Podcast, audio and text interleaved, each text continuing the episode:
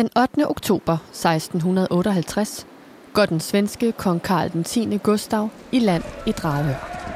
Med sig har han 1500 mænd. Imens amagerne flygter over hals og hoved ind i sikkerhed bag Christianshavns volde, brænder de svenske soldater det meste af Amager ned. Undtagen sundbyerne, som de danske soldater selv brænder ned, for at forhindre svenskerne i at have et sted at gemme sig tæt på København. To dage senere gør danskerne et udfald, ledet af Frederik den 3. Det lykkedes dem at jage svenskerne på flugt, og i et kort øjeblik har løjtnant Mikkel Skov fat i kappen på den svenske konge. En svensk soldat kaster sig imellem, og det lykkedes Karl den 10. Gustav at flygte. Meget kunne have ændret sig i Danmarks historien, hvis svenskernes konge var blevet snuppet den dag. Men det blev han ikke.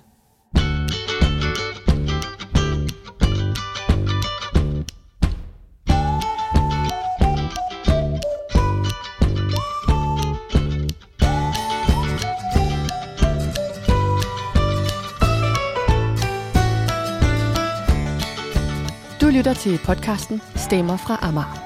En fortælling om Amagers historie, om dem, der bor her i dag, og alt det, der vil ske med øen. Det er en serie om de fattiges og de riges ø, om stedet, hvor man dumpede lort og affald, og hvor ingen pæne folk kom. Mit navn er Maiken Astrup. Jeg er historiker og journalist og bor på øen. Velkommen til.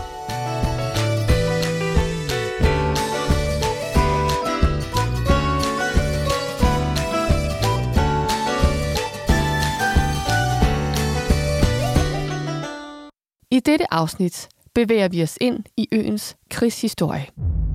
For Amager har en helt speciel position og rolle, når det gælder forsvaret af hovedstaden. Og krigene har efterladt en del minder rundt omkring på øen. Afsnittet hedder Svenskerne kommer. Det gør det, fordi vi danskere har et ganske særligt forhold til svenskerne. Fra 1500 til 1800-tallet er vi i krig med dem intet mindre end 11 gange. De fleste konflikter med Sverige handler om hævn efter den forrige krig. Og så handler det om kontrollen med Øresund. Den, der sidder på Øresund, har magten over al skibstransport ind og ud af Østersøen. Og her har mange af stormagterne deres havne og flåder. For at blive lidt klogere på Amars krigshistorie, tager jeg en snak med historiker Karl Erik Fransen. Udover sine meritter som forsker og underviser i historie på Københavns Universitet på Amager, så er han født i Kastrup og bor i dag i Tornby. Men hvad er det, der gør Amagers placering så speciel i en krigssammenhæng? Denne her lille flade ø, som man i gamle dage kunne se tværs over, den var selvfølgelig meget sårbar for fjendtlige angreb. Og København var meget sårbar, især fra syd. Indtil i hvert fald Christianshavn blev bygget, så kunne enhver sejle ind i havnen og beskyde slottet, og det gjorde de en gang imellem. Så derfor var det vigtigt, at der var noget, der kunne forsvare Amager. Men der var også en anden ganske vigtig ting, som vi ikke skal glemme, nemlig Amagers øh, rolle som Københavns spisekammer. Fordi landbrugsproduktionen på Amager var jo selvfølgelig dels grøntsager, men det var også korn, og det var æg og mælk og smør osv. Og, og øh, København var på mange måder afhængig af forsyningerne fra Amager. Især i de øh, to gange, hvor København blev belejret, var det helt afgørende, at man kunne få forsyninger. Og det vidste fjenden selvfølgelig også. Et eksempel på denne problematik ser vi få år efter hollænderne er flyttet til Amager, nemlig i 1523. Christian den anden ligger i krig på flere flanker. Som du måske husker fra afsnit 3, så mister han Sverige i et oprør ledt af Gustav Vasa efter henrettelsen af store dele af den svenske adel i det stokholmske blodbad.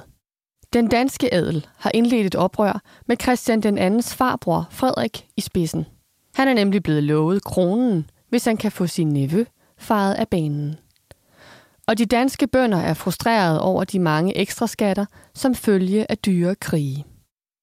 Til sidst stikker Christian den anden af, og Frederik den første belejrer hovedstaden. Her er borgerne stadig tro mod deres konge og nægter at overgive sig. Om natten bliver Amager indtaget, udplyndret og brændt ned af en hanseatisk flåde, som hjælper Frederik den første. Med spisekammeret tomt går der ikke lang tid, før København overgiver sig, og Danmark får en ny konge. Bønderne på Amager vender tilbage og skal starte forfra. Det må have været surt for de hollænder, som lige var kommet og bygget deres flotte gårde, at så blev hele skidtet brændt af igen. Og øhm, det var jo længe før, de sådan rigtig fandt noget hos Frederik den Første. Det gentog sig lidt i Grevens Fejde 1535-36, hvor Dragør blev brændt, men kun Dragør, så det var der altid noget. Grevens Fejde i 1535-36 bliver mange omtalt som den sidste danske borgerkrig. Det er endnu en konflikt om kongemagten, hvor valget står mellem den fængslede katolske Christian den anden og den afdøde Frederik den Førstes protestantiske søn Christian, som ender med at blive Christian den 3. Det kulminerer med reformationen, som indfører protestantisme i Danmark. Men inden da bliver København igen belejret og Amager udplyndret af alle parter. I anden halvdel af 1500-tallet arbejder skiftende konger på at forbedre hovedstadens forsvar. For som Karl Erik Fransen siger, så har byen et stort problem mod syd. Her kan fjenden snilt sejle helt ind til hjertet af København. I 1618 udskriver Christian den 4. derfor en skat, som skal sikre udviklingen af en helt ny bydel på Amager. En befæstet by, som både skal støtte op om handlen og styrke byens forsvar. Som skal beskytte flåden og i sidste ende byen mod fjendtlige skibe. Jeg er klar over, at der er stor uenighed om, hvorvidt denne bydel, Christianshavn, er en del af Amager eller af København K. Men Christian den 4. mener øjensynligt, at det er en udbygning af Amager. I skatteudskrivningen står der i hvert fald følgende. Eftersom vi nådigst har for godt anset her på vort land Amager, en befæstning er lavet forfærdige, hvor skibsflåde, tøjhus, slottet og den gamle by som størst magt påliggende er til defension og forsikring. Og denne befæstning står klar, da svenskerne indtager landet i august 1658. Tidligere på året har vi indgået Roskildefreden med svenskerne og mistet både Skåne, Halland og Blekinge, Ven, Bornholm og den midterste del af Norge. Og vi har faktisk også mistet Amager. Så vi har allerede fået læstlige tæv af svenskerne en gang det år. Og nu har den svenske kong Karl den 10. Gustav fortrudt, at han ikke bare tog det hele i første omgang, og rykker derfor hastigt mod København igen. Men denne gang er danskerne langt bedre forberedte, så han beslutter sig i stedet for at belejre og udsulte byens borgere. Men københavnerne sulter ikke så meget, som han har håbet på. For byens spisekammer leverer fortsat forsyninger over Knibbelsbro. Dog ikke helt uden skamysler, da nogle af Amagerbønderne ikke er sene til at udnytte situationen og sælger deres varer til ublu priser. Så man er nødt til at lægge et prisloft på madvarerne. Og Frederik den 3. banner nok lidt ekstra over amagerne, da de nægter at komme i sikkerhed. Indbyggerne på Amager fik ordre til at bringe deres korn deres forråd og deres kreaturer ind til Christianshavn. Det gjorde nogle af dem, men ikke alle sammen. Det skulle de nok have gjort. Fordi den 8. oktober, der gik selve til Karl 10. Gustav i land ved Dragør med en lille styrke af soldater. Og øhm, de brændte alt, hvad de kunne finde i nærheden. Det gik vældig hårdt til. To dage senere, der foretog Frederik den 3. et udfald. De jagtede Karl den 10. Gustav, og det er det, man kalder harejagten. Og det gik over stok og sten, men øh, den skurk undslap. Men der var mange svenske faldende og en hel del fanger. Slaget der ved Dragør, det var et af de få slag, vi vandt i krigen der. Men alt blev brændt undtagen kirkerne. Og øh, befolkningen flyttede jo altså ind til København, og der havde de det rigtig dårligt, det kan jeg godt sige. Der var epidemier, og der var sult, og der var nød, og de måtte bo uselt i kældrene og så videre. Men øh, de slap jo altså for svenskerne. Efter denne nervepirrende jagt fortsætter belejringen, indtil svenskerne forsøger at storme København en februarnat i den bitreste kolde vinter i 1659. For at forhindre svenskerne i blot at spankulere over isen, har københavnerne hugget åbne render hele vejen rundt om byen. Og danske spioner har opdaget, at svenskerne kender til rendernes bredde, da de har bygget stormbroer, som har præcis den længde. Tanken er, at stormbroerne skal skydes ind over de åbne render, og berede vejen for de svenske tropper. Hundredvis af københavnere går derfor i gang med at hugge renderne bredere, så stormbroerne ikke kan nå over. Svenskerne angriber fire steder på en gang, blandt andet Christianshavn. Men byen holder stand. Det er ret heldigt, når nu svenskerne går efter at udrydde os som nation og etablere Malmø som Øresunds centrum i det nye svenske storrige. Man kan ikke sige, at vi taber, for fredsforhandlingerne støttes af både Holland, England og Frankrig, som ikke ønsker svensk overherredømme i Øresund. Men vi vinder nok heller ikke, for den nye fred ligner til forveksling Roskildefreden. Bortset fra, at vi får Bornholm, en bid af Norge og ikke mindst Amager tilbage. Men Amager har en betydelig rolle i denne anden Karl Gustav-krig, som i sidste ende fastholder Danmark som en selvstændig nation. Men de stakkels amagere er hårdt ramt, for der er ikke meget at vende hjem til. Langt de fleste gårde og huse skal genopbygges. Beboerne omkring Sundbyerne står over for endnu en udfordring. Det var lige før, at indbyggerne ikke kom tilbage efter krigen. Man ville gerne have et åbent øh, areal mellem Christianshavns vold og så det egentlige Amager. Så man sagde, nej, I må ikke bygge her, hvor I altid har gjort det, fordi der skal være åbent skudterræn. Der skal ikke være nogen fjender, der skal kunne gemme sig bag huse og haver og hække osv. Så, videre. så det kan ikke lade sig gøre. I må bygge på Christianshavn eller bo til leje. Det var ikke nogen sjov situation. Og der gik så nogle år, så fik de alligevel lov til at komme tilbage og bygge deres huse og gå op igen. Udbygningen af Christianshavn fortsætter op igennem anden halvdel af 1600-tallet og ind i 1700-tallet. Havneområder nord for Christianshavn bliver fyldt op med gamle skibe, som man sænker, med mudder fra havnen og affald fra Københavns gader. Man er nødt til at gøre plads til flåden, som indtil da har ligget ved Bremerholmen nær kongens nytorv. Men siden svenskerkrigene har flåden haft vokseværk, så den nye Holm, Nyholm, udgør sammen med Christiansholm, Arsenaløen og Frederiksholm et nyt stort område for flådens folk. Københavns Havn var så sårbar, øh, så man ville dels have skibsværfterne længere ud mod det dybe vand, og efterhånden som skibene blev større, og der lavede man så også nogle batterier og forter, så man kunne beskytte havneindløbet bedre, end man, man kunne. På den måde var forsvaret af Københavns sydflanke, kan man kalde det, ganske vigtigt for hovedstaden og for landet. For faldt København, så faldt Danmark. Holmen havde en meget stor betydning, fordi det var faktisk den største arbejdsplads i Sundbyerne. Der var i perioder øh, flere hundrede skibstømmere, som boede i Sundbyerne og som arbejdede på Holmen. De bor i første omgang i Sundbyerne. Men de får lov til at bosætte sig længere nordpå, da man opgiver demarkationslinjen på Amager i 1909. En demarkationslinje er det begreb, at man skal have et område foran fæstningen, hvor der ikke er huse, således at man kan dels skyde på fjender, der nærmer sig, dels altså have frit udsyn, så man kan se, hvad der sker foran fæstningen. Og den øh, opretholdt man også øh, lang tid efter, at fæstningen som sådan var blevet opgivet i øh, 1857, at der var strenge restriktioner på, hvad man måtte bygge på Amagerbro og den nordlige del af, af de to sundbyer. Altså man måtte kun bygge til første etage, og det skulle være let byggeri, så man hurtigt kunne rive ned og flytte væk, hvis svenskerne skulle komme igen. Det gør de heldigvis ikke. Og det store område mellem Christianshavn og Prags Boulevard – som indtil da har ligget åbent, bliver nu tæt bebygget med fabrikker og boliger i mursten og tegl. Hvis du går en tur på Amagerbrogade, kan du tydeligt se forskellen på byggerierne nord og syd for Prags Boulevard og Norgesgade, hvor demarkationslinjen lå.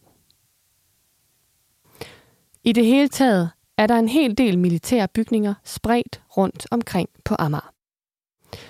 Hvis du går en tur langs Amars østkyst, vil du uværligt støde på krudthuse. Aflange bygninger fra 1700-tallet, hvor man opbevarede krudt. For eksempel Borstiksen Sushi på Amager Strandvej 110 i et gammelt krudthus. Der skete en, øh, en skrækkelig ulykke inde i København øh, i et krudtmagasin i 1780. Og derfor besluttede kongen, at der måtte ikke opbevare større krudtmængder inden for byens volde. De skulle ud, og derfor blev der bygget syv store krudttårne på Amager to på Sydamager, to i Sundby Øster, to i Kastrup, og så et på lufthavnens område. Ja, den eksisterede jo altså ikke der. Og disse blev bygget meget grundigt af svære sten, og hun altså skulle kunne modstå en eksplosion indeni. Der var vagter på, og man passede virkelig på, at krudtet her kunne holdes dels tørt, og så var krudtet så også i nærheden, hvis der skulle ske en landgang af fremmede styrker. Så kunne man hurtigt komme til dem, og skulle ikke først løbe rundt og lede efter krudtet. Og så er det jo det spændende, at de der krudthuse, de eksisterer jo stadigvæk den dag i dag, øh, og bruges til forskellige formål, eller slet ikke til noget. Men er der. Det var ikke noget forsvar, men det var et opmagasineringshus. Altså små tøjhuse, kan man kalde det. Krudthusene langs østkysten i Kastrup blev revet ned med udbygningen af Kastrup Lufthavn. Men i Sundby og Dragør kan du stadig se dem. Men der følger også andet med krig. De smitsomme sygdomme som øh, pest, tyfus, plettyfus og andre sygdomme øh, hører ikke udelukkende, men meget ofte sammen med krigene. Fordi der brød sådan alt kontrol sammen, og de marcherende tropper, og med dem fulgte ofte mange civile, ikke mindst kvinder. I de lejre der, hvor under uhumske forhold, der brød der jo meget tit epidemier ud. Og sådan var det i 1711, hvor det gik grueligt galt. Der kom et skib til Helsingør, som der havde en smittet mand med, og den bredte sig lynhurtigt i Helsingør, og det blev byen lukket inde, men så var der en lille dreng, der skulle besøge sin moster i København, og han sneg sig udenom det hele, og han havde pesten med. Og snart var pesten løs i København, så var der også galt på Amager. Og jeg overdriver ikke, mindst en tredjedel af alle beboere på Amager, de døde af pesten i 1711. Og det tog meget, meget lang tid, før man kom ud over det. Og det var klart en følge af krigen og den uro, som det gav i hele Nordeuropa.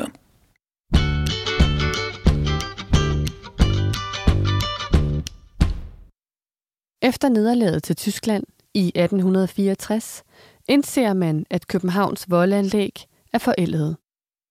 Det begynder man at råde bod på med Københavns befæstning, som der også er tydelige spor efter på Amager. Derfor tager jeg med Christian Ågård på tur i det amerske krigslandskab.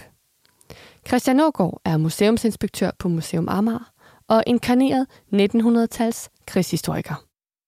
Ja, nu tager vi ud til Kongelundsfortet, som jo sammen med Dragør Fort er et af de helt store fysiske levn fra perioden omkring 1. verdenskrig.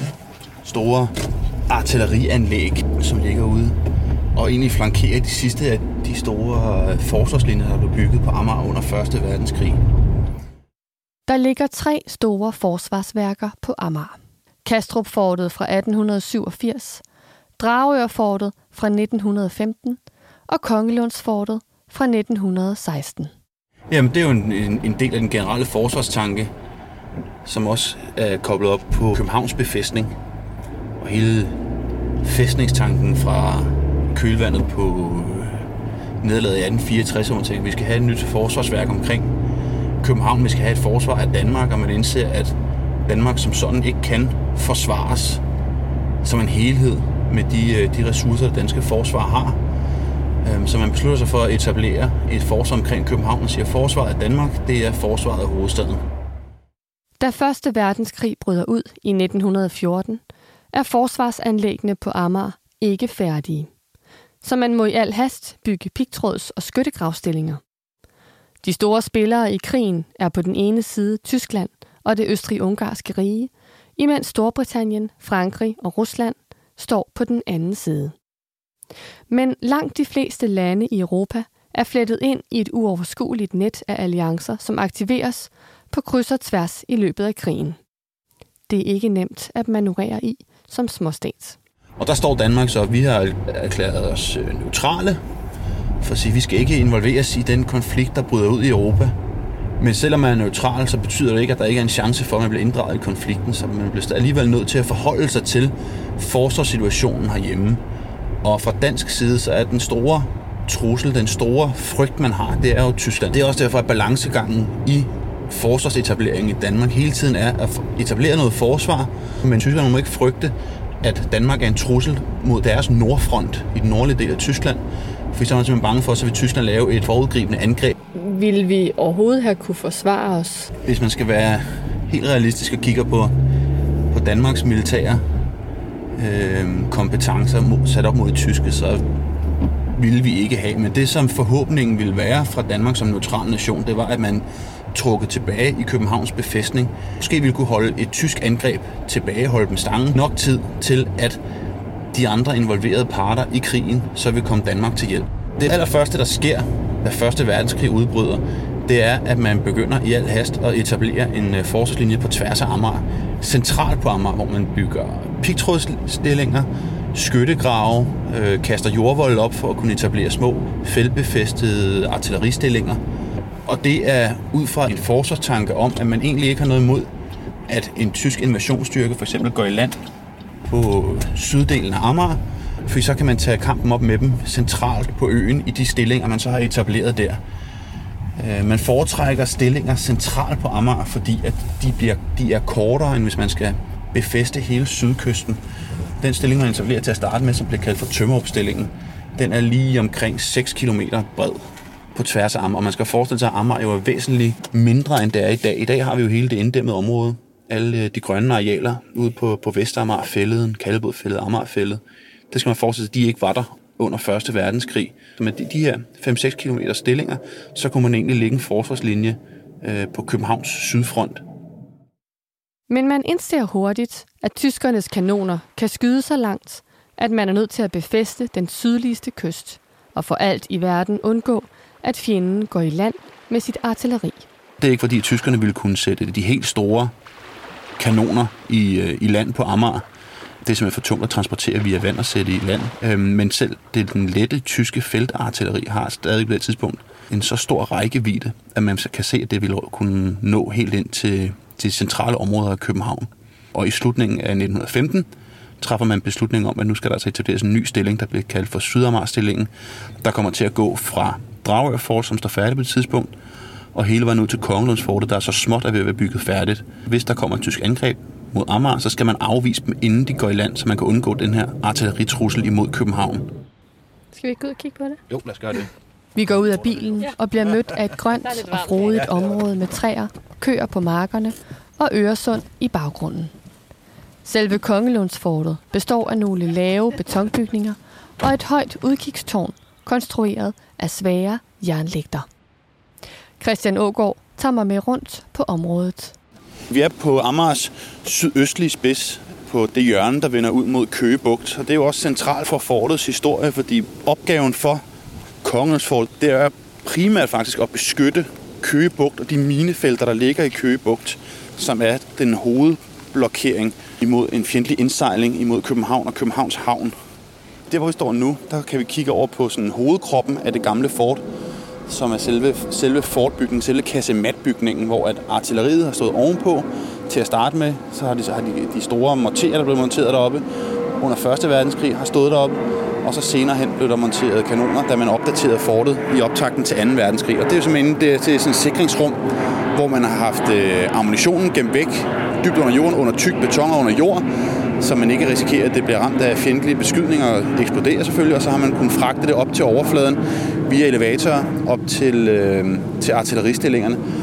Og så har vi en mandskabsbygning, som egentlig ikke var planlagt til at starte da man bygger fortet, for der er, det, der er den slags sparet væk, der skal man bare have selve artilleristillingen, men man finder hurtigt ud af, at man selvfølgelig er nødt til at have noget mandskab boende på fortet permanent, fordi det vil tage for lang tid at få, få øh, folk ud at bemande fortet, hvis der kommer man kan sige, en nærkampssituation, hvor fortet bliver angrebet direkte og ikke med artilleri, så skal man have et øh, beredskab på fortet.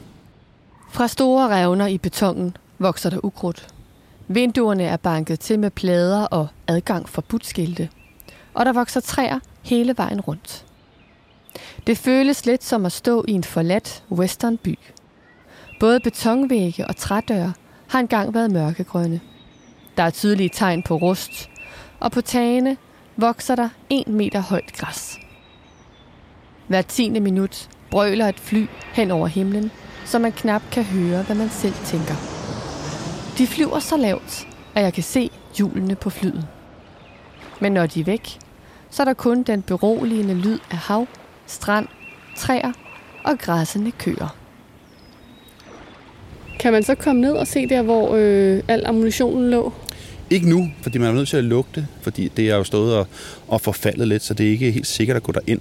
jeg ved ikke, om det er direkte, direkte nedstyrningsfare, men der er noget, noget, noget blotlagt armeringsjern og forskellige ting, sager, der gør, at man er nødt til at, at lugte. For at forhindre fjenden i at indtage hovedstaden, er der lagt miner ud i Køge Bugt, og en række forter rundt omkring Københavns søfront skal sikre en acceptabel modstand. Omkring Amager er der tre halvcirkler af forsvar.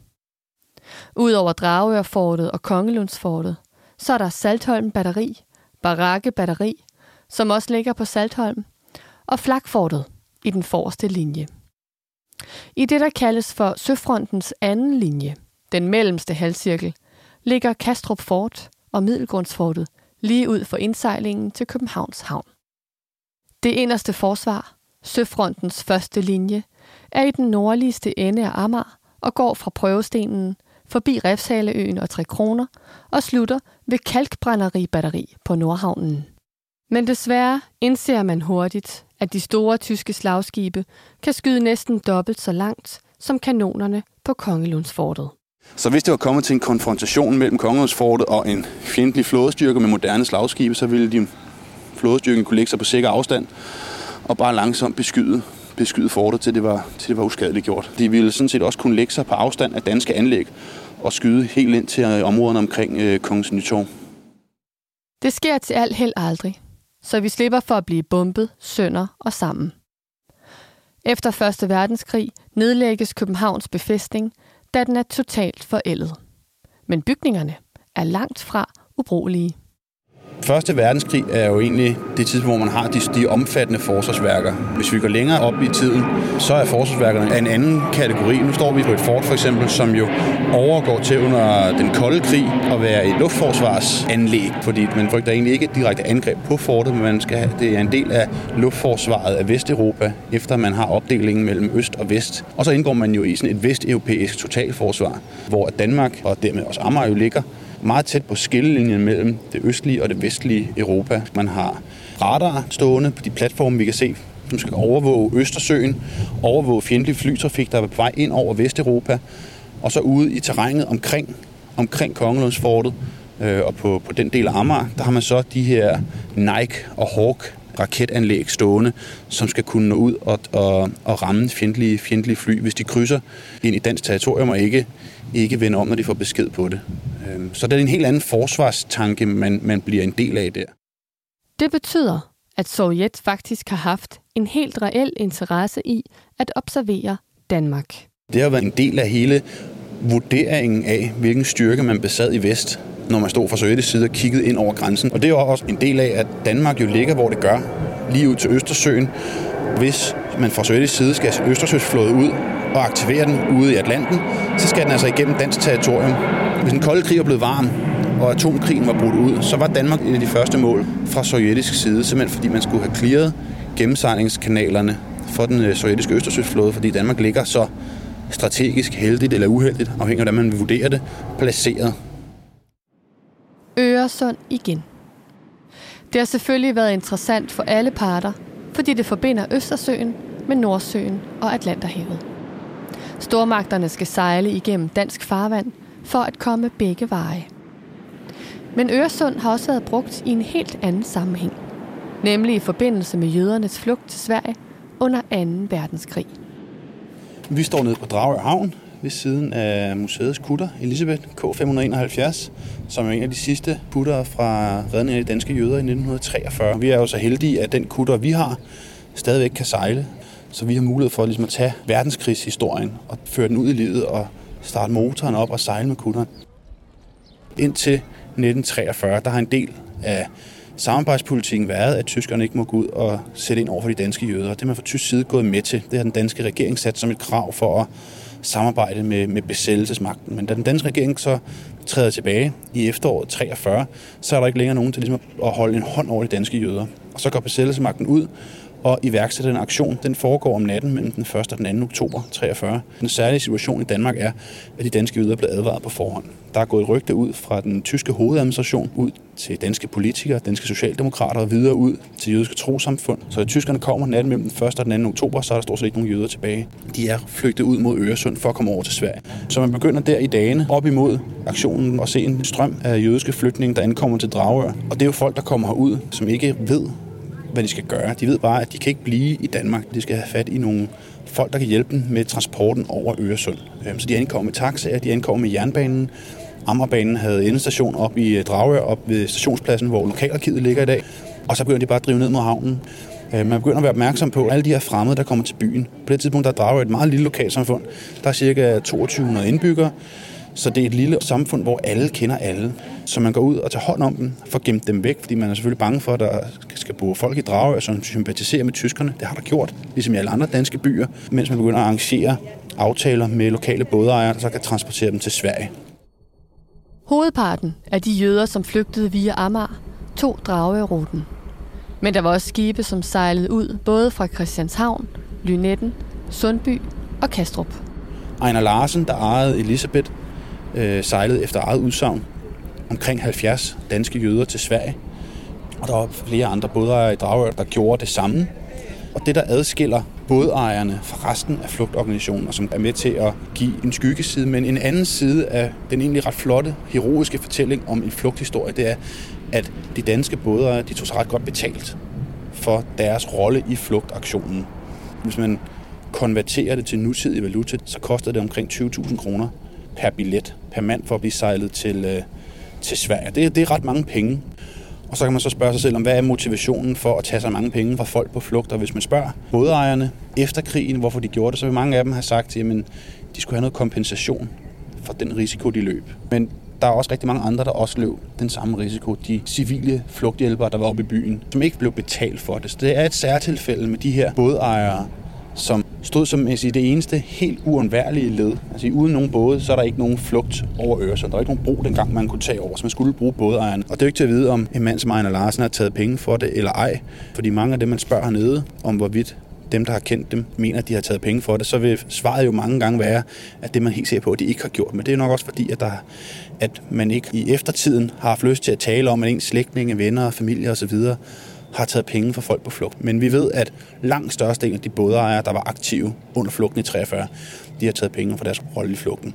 Den gode side af historien er så også, at vi ikke kender til eksempler på flygtende jøder, der blev efterladt i Danmark, fordi man ikke havde råd til det. Hvis der kom flygtninge til Dragør, der skulle sejles over, der ikke havde penge til at betale den her ret høje pris, så blev der samlet ind til dem. Der blev sendt penge ud til havnene fra, fra Københavnske Rige og andre steder fra, fra andre jødiske familier, og så betalte man simpelthen for hinanden. Så alle kom over, også dem, der ikke havde råd til at betale for sig selv. Og når jeg har talt med overlevende jødiske flygtninge og spurgt dem ind til, hvad deres holdning er til, at der blev taget så mange penge fra deres familier, så er reaktionen, at det gør dem egentlig ikke så færdig meget. Pengene er ikke vigtige. Det vigtige er, at de redde livet, og de fik mulighed for at komme i sikkerhed i Sverige. Der er ikke mange tilbage, som har oplevet 2. verdenskrig. De få, der stadig er i live, er relativt små børn under krigen. En af dem er Svend Oskar Olsen. Han har boet i Kastrup hele sit liv. Under krigen sejler hans far og onkel, jøder og andre flygtninge over Øresund. Svend fortæller mig brudstykker fra hans barndom. For eksempel får han nogle gange bananer og chokolade, som faren har med hjem fra Sverige. Men Svend må ikke tage det med ud til kammeraterne, for så kan nogen måske finde på at spørge, hvor det kommer fra, og regne ud, at faren er i Sverige i ny og næ. En helt særlig oplevelse har Svend med et stykke chokolade. Og jeg kan huske en gang, jeg fik, da jeg lige puttede sådan et, et stykke chokolade i munden, og så sprang de syrefabrikken i luften. Bum, sagde det. Og den lå lige ved siden af, hvor, hvor vi boede. Men aller tydeligst husker Svend den nat, nazisterne har vendt op og ned på deres hus, fordi de er klar over, hvad faren laver, og er nødt til at flygte til Sverige. Når man husker efter, så kom, så kom de den nat, da de hentede os. Og så skulle vi over ned ved Syrebroen. Og der havde jeg min far sendt hjem sådan en rigtig findedolk til mig. Og den var jo noget stolt af. Men den tabte jeg, da jeg skulle ned ombord, for det, der var jo en rigtig havn, det var Syrebroen. Man skulle kravle ud over nogle sten for at komme ud i, i, i båden. Og der tabte jeg den her dolk. Og vi kom jo ombord, og de sejlede. Og uh, da vi kom stykke derover af, så uh, var der sådan en brystør, der farede hen over, over vandet. Det var så den tyske øh, patruljebåd, der var ude. Og, og det var jo det var jo ikke så godt, for det vi har både jøder og flere andre danskere med.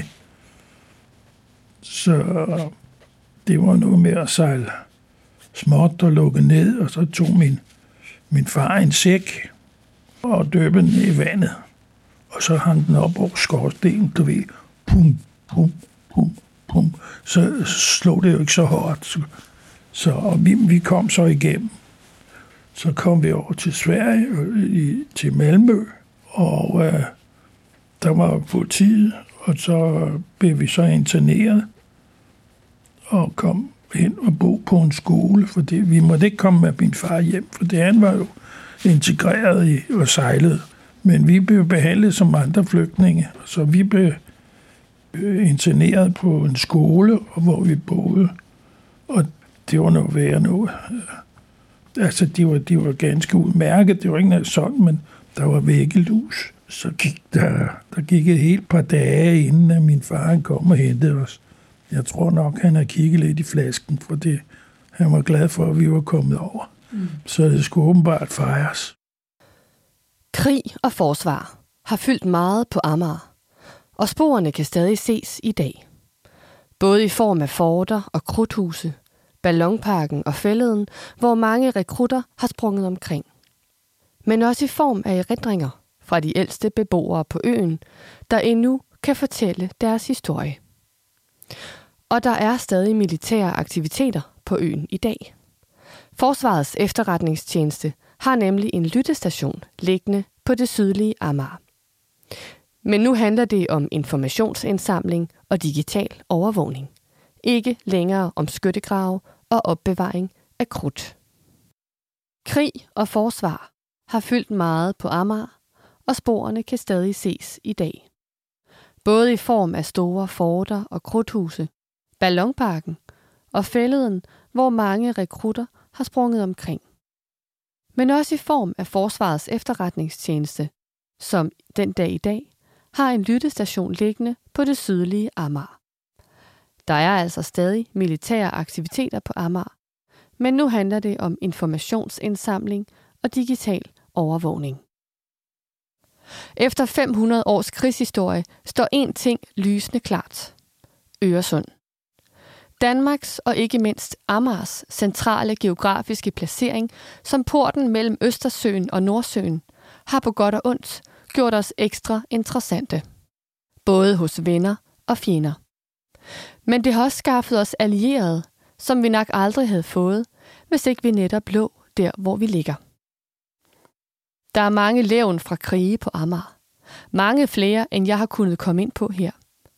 Så jeg håber, du har lyst til at udforske videre selv. Se et par krudthuse, slå en smut forbi Kastrup Fort og lad ungerne lege, eller spise middag på Dragør Fort.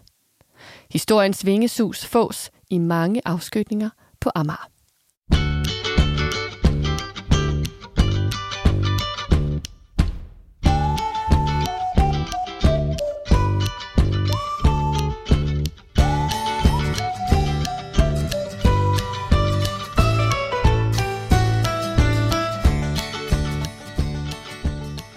Jeg håber, du har nyt historien. Har du ikke allerede hørt de tre første afsnit af Stemmer fra Amager, så vil jeg anbefale dig at finde dem frem. Så er det lidt nemmere at følge med.